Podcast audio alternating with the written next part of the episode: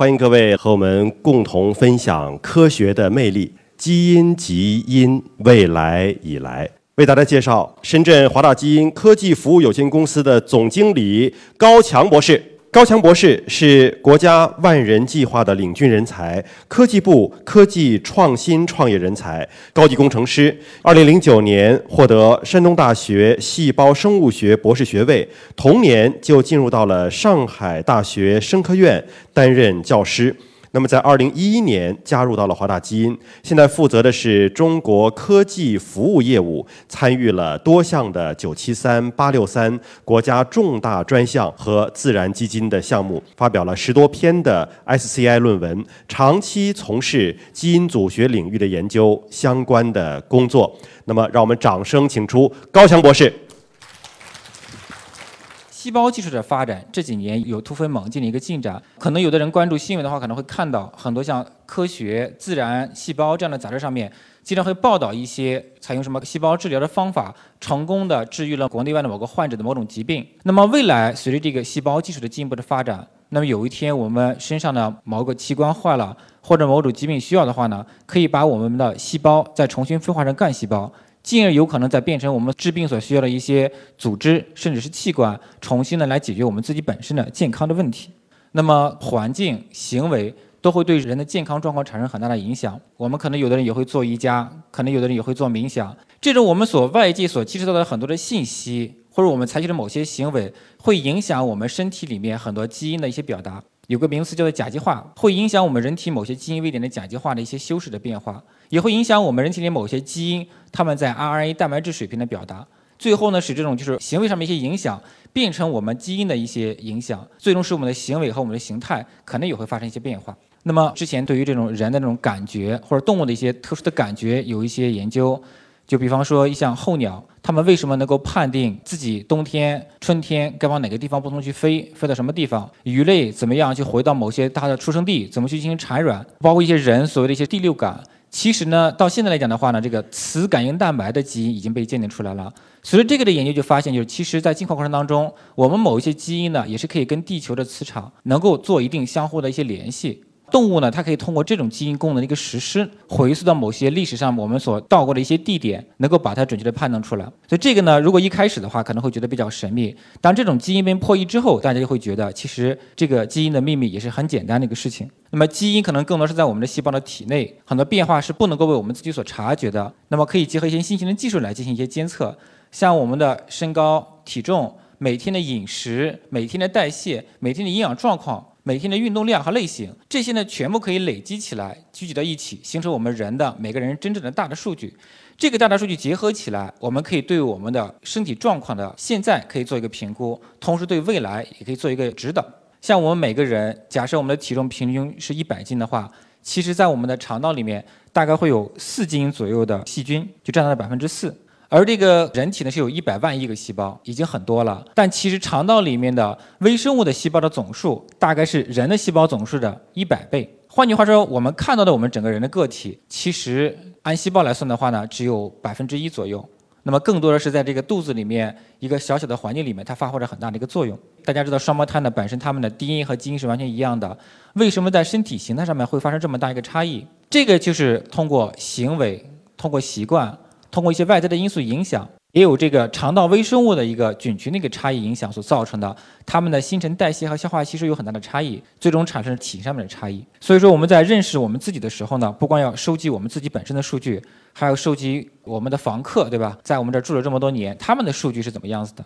这个其实在早几年智能穿戴设备的一个发展过程当中，大家都可以看到了。像我们每个人每天的走了多少步，这个可能是最容易检测到的一个数据之外的话，我们的心脏功能、我们的代谢功能、我们的体表的温度、我们的脉搏，这些一系列的这个数据呢，都可以被各种各样的仪器和设备监测到。当然，可能身上穿那么多智能装备会很累啊，但未来某一天，可能通过某些更简单的仪器，甚至说在我们身体里面可能设置一些像探针、像的芯片。像这传感器来系统收集我们的数据，就可以把我们每个人每天的所有的健康的数据都能够收集到。这样来讲的话呢，我们每一个人大数据的集就会形成了。通过机器学习，通过人工智能，在这么一个完善贯穿了我们每一个人实时终生的一个大的数据之后，就可以真正把我们自己的健康掌握在我们自己的手里面。那么像现在每一个人所获得的数据呢，更主要是在医院里面进行体检和筛查的时候，会拍到一些片子和一些化验单的数据。那这些数据的总量其实比较少的，大概有六十五个兆 B 左右。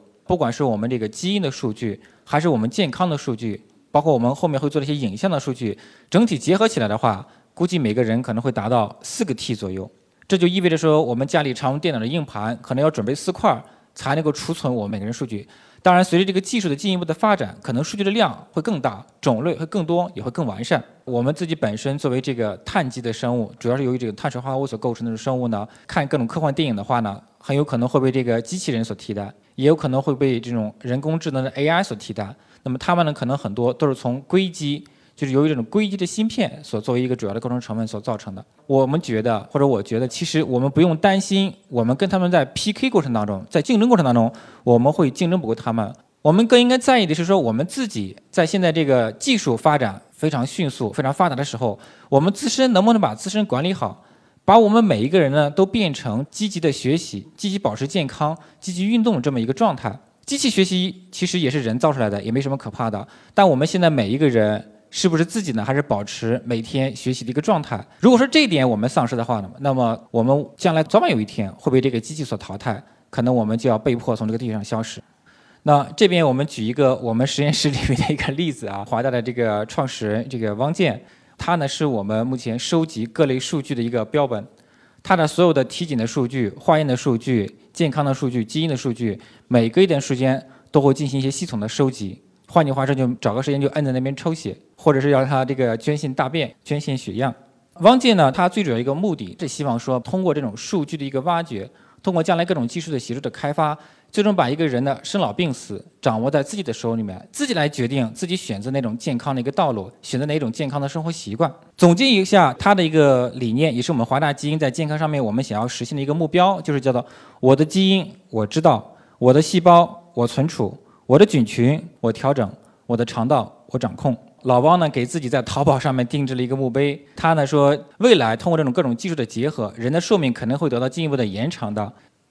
那刚才讲到了说遗传或者是基因的因素呢，对这个我们生活的包括我们的健康，可能只能贡献其中一部分的因素，所以基因呢是不能够解决所有的问题的。其实现在来讲的话呢，不光是癌症，很多病也是受到这种传染所造成的。举一个例子，颈椎病。如果说我们把这种现在已经开始逐渐那个高度爆发这个颈椎病作为一种传染病的话，那么病毒就是我们手里面的手机。那么现在的人呢，已经是这样，每隔一两分钟都会去低头看手机，看的时间可能会长短不一。这个其实对于我们的颈椎来讲的话，其实是过量的一种运动，时间长了的话都会得颈椎病。当然，这种病如果要根治呢，只有一种方式，就是停电，手机没电了，自然这个病的传染也就会得到截止了。另外一点提到就是说，我们在学习上面。我们在自己一个健康运动的管理上面来讲的话呢，其实我们应该花更多的功夫。我相信我们每一个人都希望说我们自己是健健康康的，但是其实一旦提到说怎么能够获得一个健康的一个体魄，想的就是可能要控制饮食，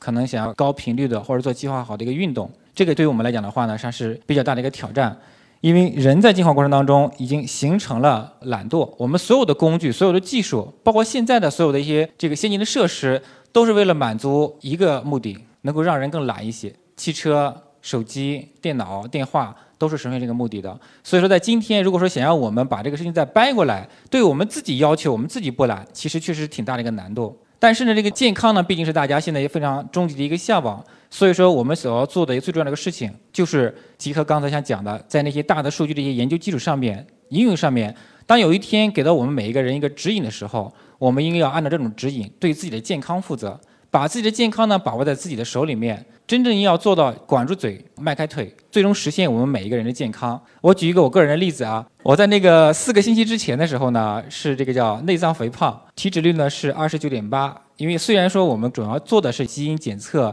跟健康方面相关科研和这种应用的，但其实这个人都是懒的嘛，所以说我们这些从事这个行业的人也是管不住嘴、迈不开腿的。那参加了我们四个星期的叫减脂营的运动之后。我的体脂率下降了百分之三点六，然后目前内脏脂肪呢基本上是正常的。就虽然我确实是体表是没有它的脂肪，但其实像那个肝里面呀、其他内脏里面脂肪含量还是蛮高的。所以这个确实是通过简短的四个星期减轻了有三点一公斤的这个脂肪。其实我们真正想要做的话呢，就可以把自己的健康掌握在自己的手里面。希望说我们每一个人都用我们自己的人性和我们自己的管理来战胜这种懒伤，最终实现每一个人的健康长寿。好，谢谢大家。